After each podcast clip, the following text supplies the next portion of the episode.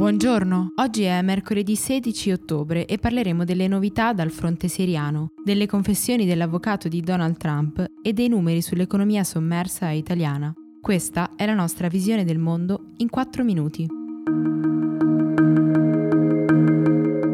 Secondo gli ultimi dati dell'UNICEF, l'offensiva turca nel nord-est della Siria ha già generato 70.000 sfollati, 4 vittime e 9 feriti tra i bambini. Sempre l'organizzazione ha poi confermato che l'esercito turco sta colpendo anche scuole, strutture e veicoli sanitari e stazioni di rifornimento dell'acqua. Nel frattempo, sul piano internazionale si muovono i leader mondiali. Donald Trump ha deciso in maniera vagamente tardiva di appoggiare il fronte antiguerra interno al suo stesso partito e ha firmato un decreto che impone sanzioni economiche a tre ministri turchi, annunciando di essere pronto a distruggere l'economia turca se Recep Tayyip Erdogan non fermerà l'offensiva. Sempre dagli Stati Uniti poi è arrivata la notizia che le truppe siriane saranno schierate altrove ma resteranno nell'area per monitorare la situazione. Sul conflitto si è espresso anche l'inviato russo in Siria, Alexander Lavrentiev, che ha smentito la voce di un presunto accordo su Kobane e Manbij con Ankara e ha definito inaccettabile l'offensiva turca. Mosca ha schierato i suoi blindati accanto a quelli siriani e ha fatto sapere che stanno pattugliando la linea di contatto tra forze turche e siriane nel nord-est del paese.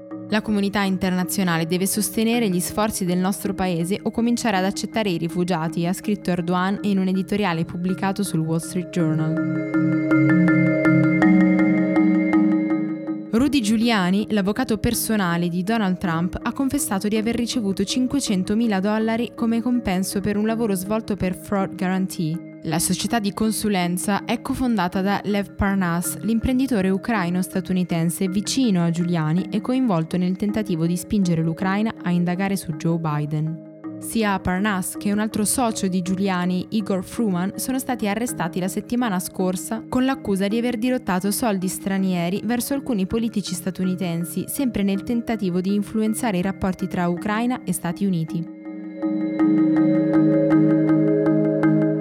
221 miliardi di euro solo nel 2017. È questo il valore dell'economia sommersa italiana, secondo i dati Istat, un patrimonio che equivale a una decina di finanziarie e al 12% del PIL. Sono principalmente tasse evase, per la precisione 192 miliardi di euro, ma dentro queste cifre ci sono anche 19 miliardi derivanti da attività illegali, in costante crescita dal 2014. Rispetto al 2016 il sommerso è aumentato dell'1,5%. La parte che riguarda il lavoro nero interessa principalmente il settore dei servizi alle persone, dell'agricoltura e delle costruzioni. Lo stabilimento napoletano di Whirlpool, la multinazionale statunitense di elettrodomestici, cesserà definitivamente le attività a partire dal 1 novembre. Non è quindi andato a buon fine l'incontro tra l'azienda, il presidente del Consiglio Giuseppe Conte e il ministro dello sviluppo economico Stefano Patuanelli. Inutili i loro tentativi di convincere il produttore a rispettare il patto per evitare la cessione della sede di Napoli. La notizia ha fatto esplodere le proteste dei lavoratori che hanno bloccato il tratto di autostrada Napoli-Pompei-Salerno. I sindacati intanto hanno proclamato lo stato di agitazione in tutte le fabbriche Whirlpool.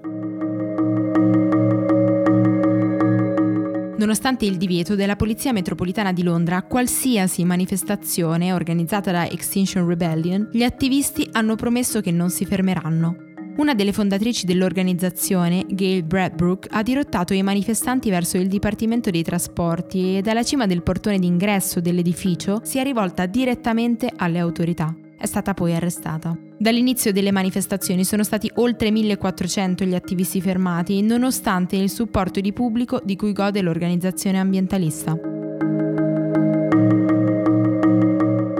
Per oggi è tutto. Da Antonella Serrecchia e da Rosa Uliassi, a domani.